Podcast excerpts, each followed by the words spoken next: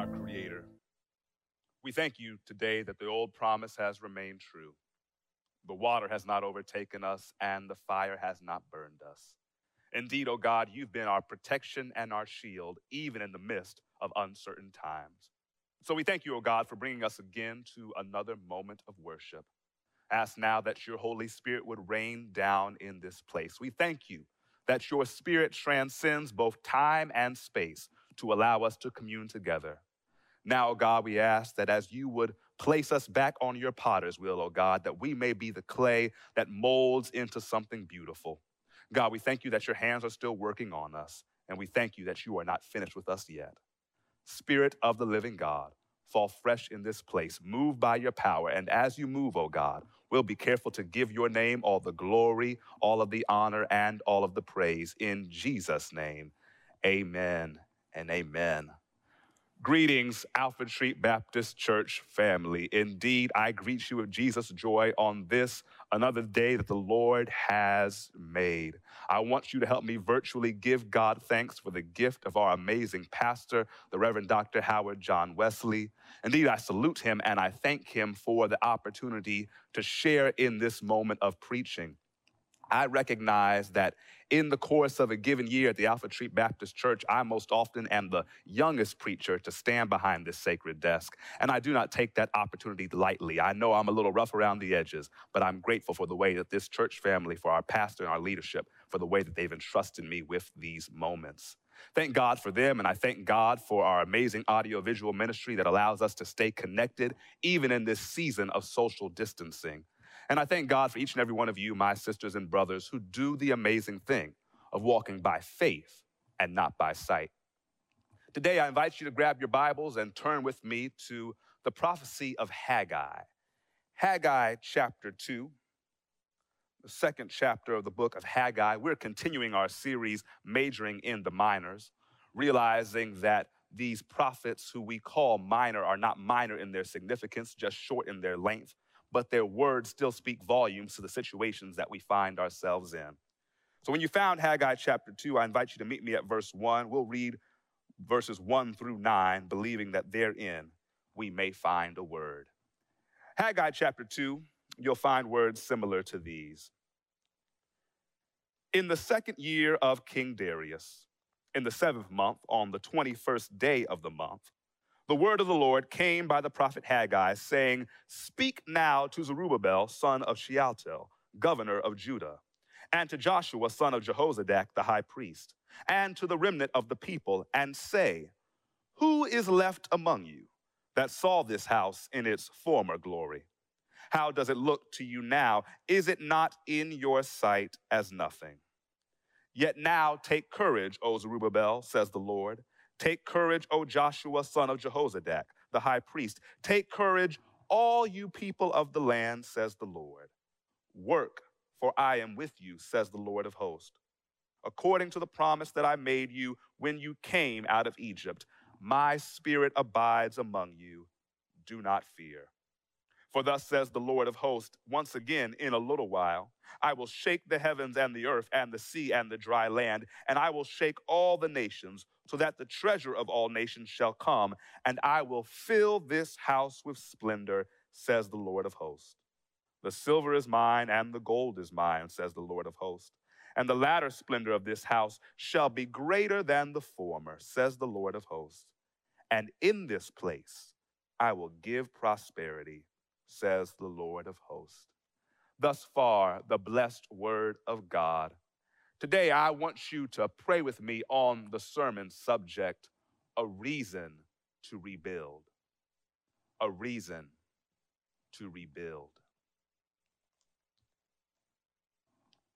One of the great challenges of faith is to be able to embrace a God who will allow our dreams to come to ruin. The honest believer can admit that it's sometimes frustrating to trust in a God who will let everything crumble.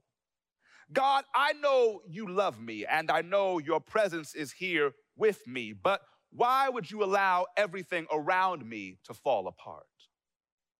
Beloved, might I suggest that we are in relationship with a God who believes in our ability to start over. The God of the resurrected Christ does not acknowledge the defeats that we so often lament. God believes your career can start over. God believes you can rebuild your reputation from the ground up. God believes that you can salvage the thing that everybody else told you to throw away. And whether you feel it or not, God is confident that you can get back up and dust yourself off. God sees in you the potential to triumph over grief and heartbreak and abuse and neglect. In fact, always remember that God always has more confidence in you than you ever had in yourself. And that includes a confidence in your ability to rebuild. You can put the broken pieces back together again. You can salvage the scraps. You can make the best out of a jacked up situation and find beauty for your ashes. Elijah can't explain why this had to happen. I'm not wise enough to make sense of all of the tragedy in your life. But I can let you know that your defeat is not permanent and your ruins do not have the final say. The fact that you are still breathing in spite of everything you've been through means that God still has more. I serve a risen Savior who stands over the circumference of your future, declaring that you have what it takes to start over. Not only do you have what it takes, you've actually got a reason to rebuild. There's some pressing imperatives. There's some ministry moments in 2021. There's future generations in the years to come. There's some vulnerable populations in the here and now, and all of them are calling on you to rebuild. In fact, your very purpose and destiny is crying out from the dungeon of your fear and your disappointment, begging on you to rebuild if you don't sense that voice in your own spirit, maybe you'll hear it in the words of the prophet Haggai. For Haggai offers a prescriptive imperative for all of our lives. These words echo out of the sixth century through the corridors of eternity. Won't you hear the prophet speak? Who is left among you that saw this house in its former glory? How does it look to you now? Is it not in your sight as nothing? Yet now take courage, work, for I am with you, according to the promise that I made to you when you came up out of Egypt. My spirit abides among you, do not fear. Once again, in a little while, I will shake the heavens and the earth and the sea and the dry land. I will shake all of the nations so that the treasure of all nations shall come, and I will fill this house with splendor. The silver is mine, and the gold is mine, and the latter splendor of this house shall be greater than the former, and in this place I will give prosperity. The final three minor prophets, Haggai, Zechariah, and Malachi, are unique from the other prophets we studied earlier this month because these three prophets preach to a struggling community that is returning from exile. They are coming back home. You know that the children of Israel were defeated by the Assyrians and the temple was destroyed back in 587 BCE. They were driven out of their homeland into foreign territory and held as abused second class citizens, slaves, if you will. But later on, when the Persians took over, reign over the Assyrians, a small group of Jews were allowed to return to the ruins of their homeland.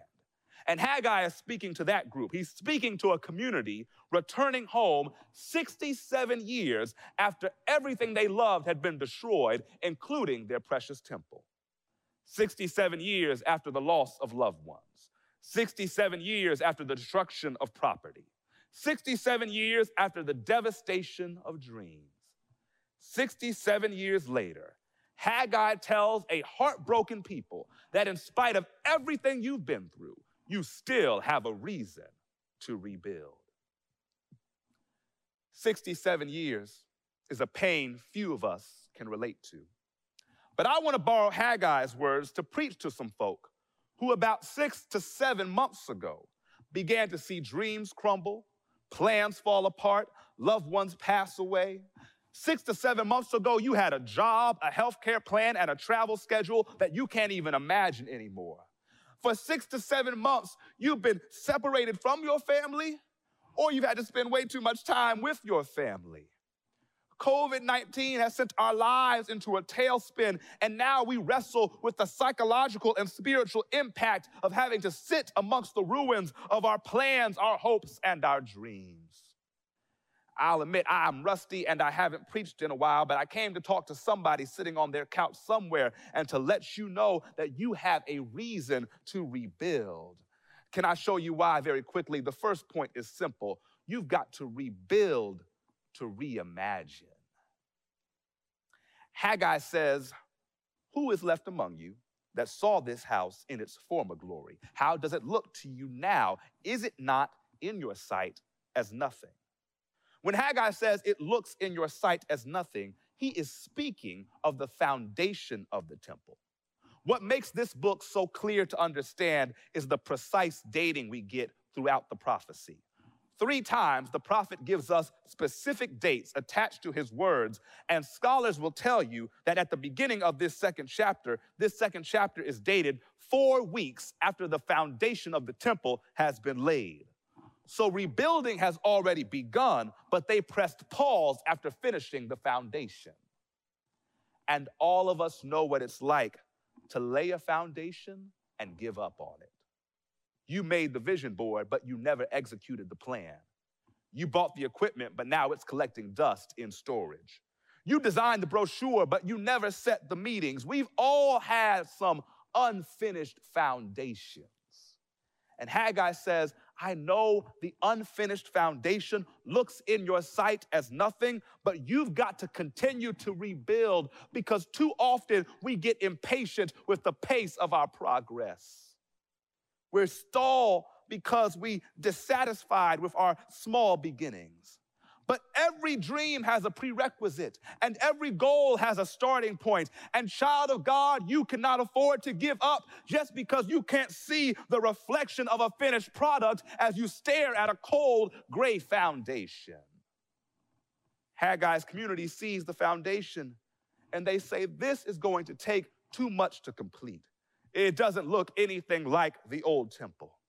The old temple was full of majestic beauty and splendor. Solomon had built it in decadence, and it was filled with the ark and the altar, Aaron's rod, and all of these other beautiful artifacts. And they lament the past glory of the old temple as they stare at the small beginnings of this foundation. And Haggai says, I need you to reimagine because thus says the Lord of hosts. My spirit abides among you, and I, the Lord, will fill this house with splendor. The beauty of this place has nothing to do with old artifacts, but it has everything to do with the Spirit of the living God that still moves among you despite what you've lost. It's not Solomon's glory of the past that filled the temple. It's the glory of the living God that filled the temple yesterday, today, and forevermore. While we all have to grieve what we lost, clinging to what we lost will hamper our ability to imagine a new world. I know it's tough because some of us lost an opportunity and that we always wanted. And now that job, that opportunity doesn't even make sense in a post COVID world. For many of us, relationships have been severed because of too much time together or too much time apart. But it's imperative for me to reimagine because unless I get a glimpse of my future, I won't be able to let go of my past. I have to believe that it was not the things in my life that gave my life significance, but it was the Spirit of God breathing on my life that made my life so beautiful. And after everything I've lost, after all that was destroyed, I haven't lost the presence of the Almighty God. God's glory is able to do something in your future greater than anything you are grieving from your past. You're not rebuilding to replicate, you're rebuilding to reimagine a better possibility. And that better possibility will emerge out of the ingredients that have been present in your life all along. Hear me, somebody. An over attachment to the past will cause you to miss the future glory that's on the way in the midst of tragedy, you have to be intentional about reminding yourself that God always has a new thing on the way. You've got to get up and look in the mirror and give yourself a daily reminder that, behold, I am doing a new thing, that God's compassions are new every morning, and that if any of us be in Christ, we are a new creature, and one day we shall behold a new heaven and a new earth because our God specializes in making all things new. We are the people of God. And we are always walking on the edge of new discoveries, standing on the precipice of new possibilities. And if we would just open our hearts to it, God is presenting opportunity after opportunity after opportunity. And those of us who have known God in the past need to see what it means to know God in the present. My spirit still abides among you. We've got to rebuild to reimagine, and we have to rebuild to refocus. When you get home, I want you to read the entirety of Haggai's prophecy. And I really mean that, y'all, because it's only two chapters, 38 verses. If there was ever a week for you to do your church homework, this is that week.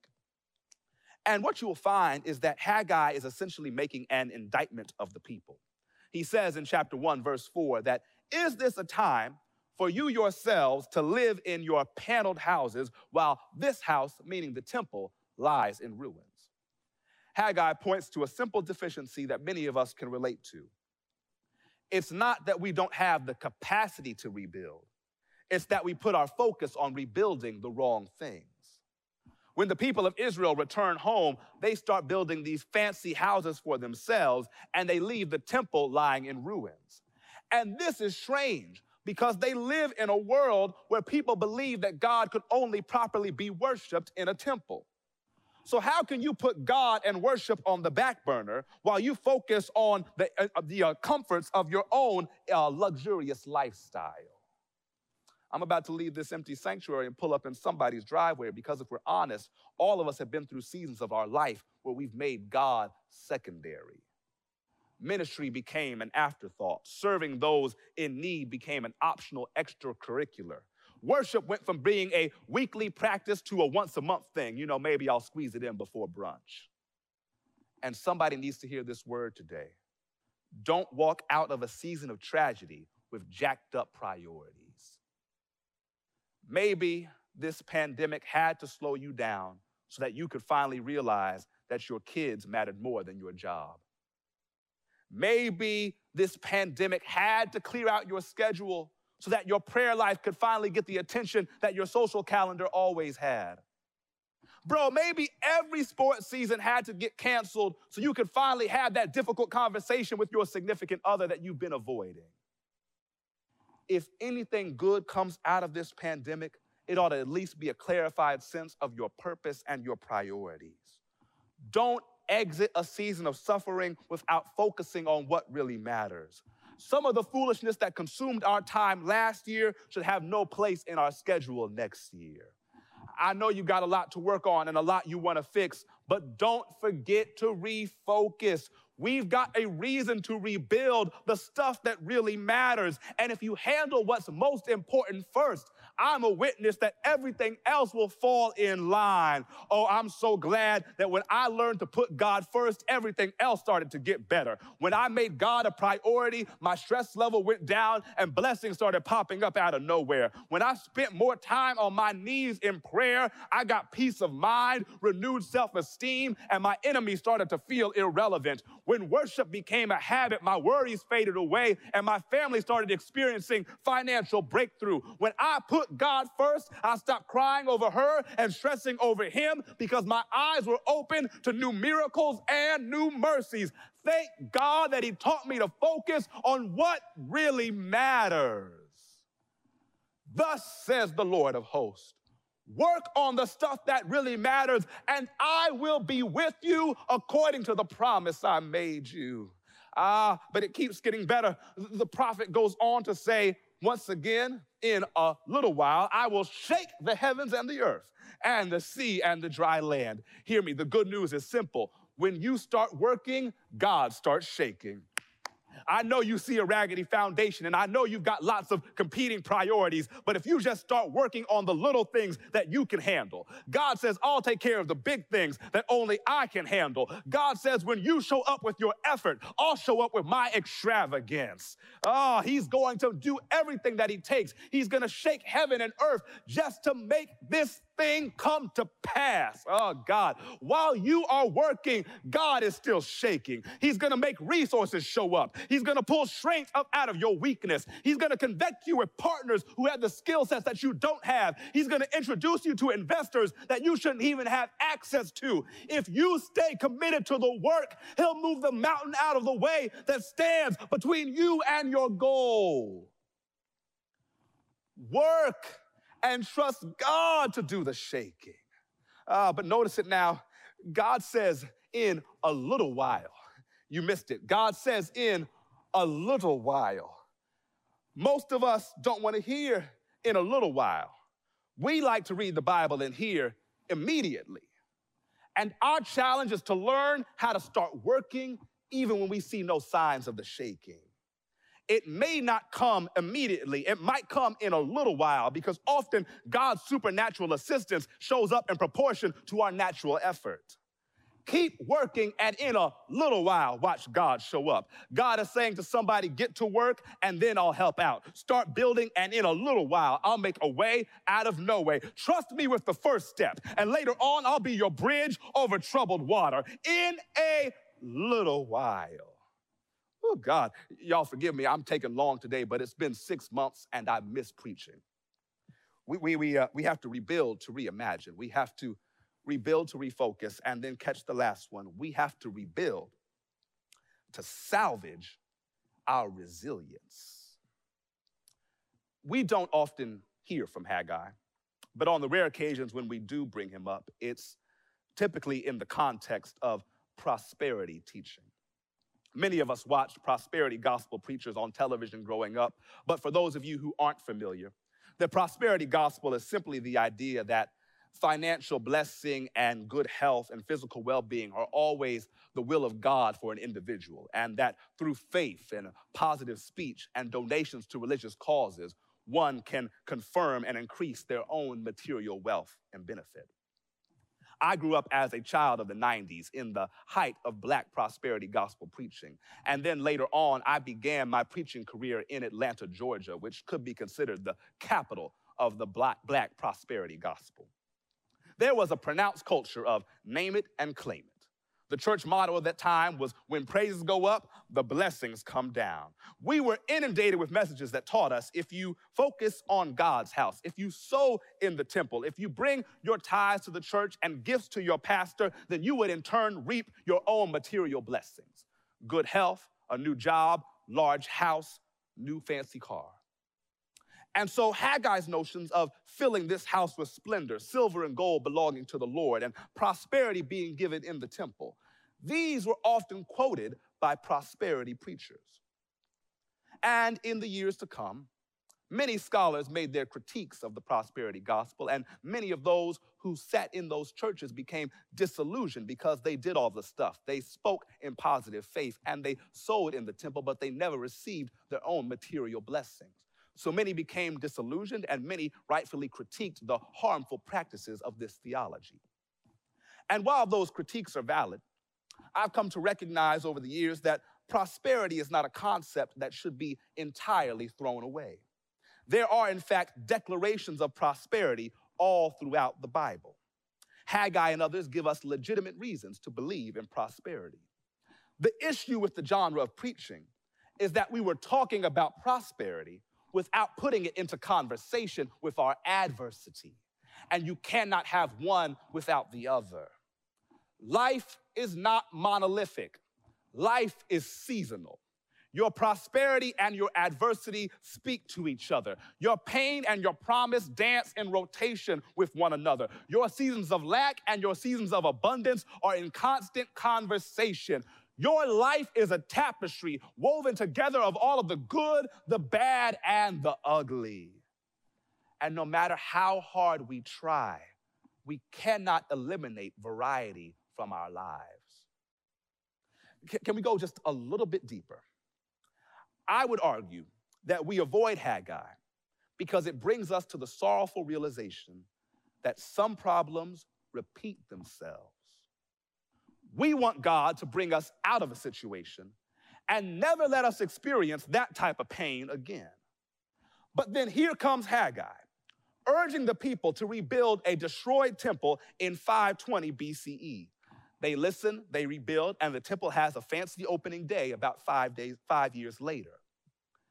And yet, in the long view, we know that that new temple would be destroyed just like the last one in 70 CE. And so when we hear the promise that in this place I will give prosperity, it messes with our psyche because it's one thing for us to experience one moment of devastation, but it's another thing for us to go through it all over again.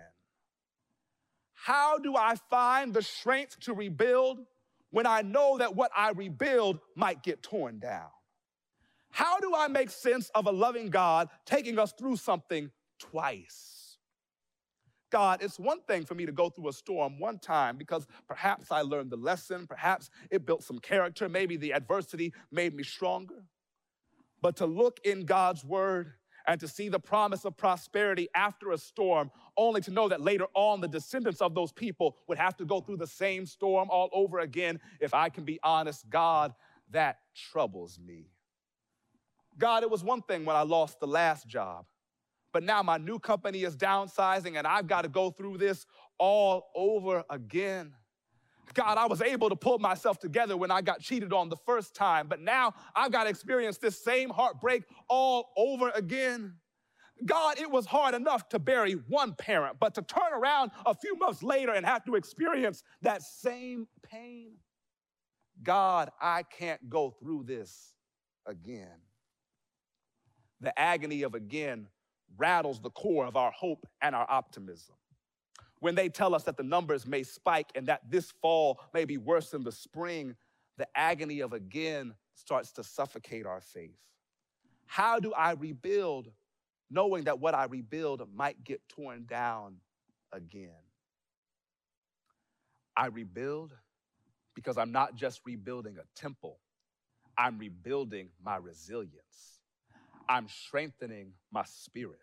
There may be some more losses in my future, but I refuse to allow defeat to be my permanent disposition. Even if prosperity is only temporary, I will seize the silver and the gold while I still have a chance. This structure may not be permanent, but in the act of rebuilding, I get my resilience back.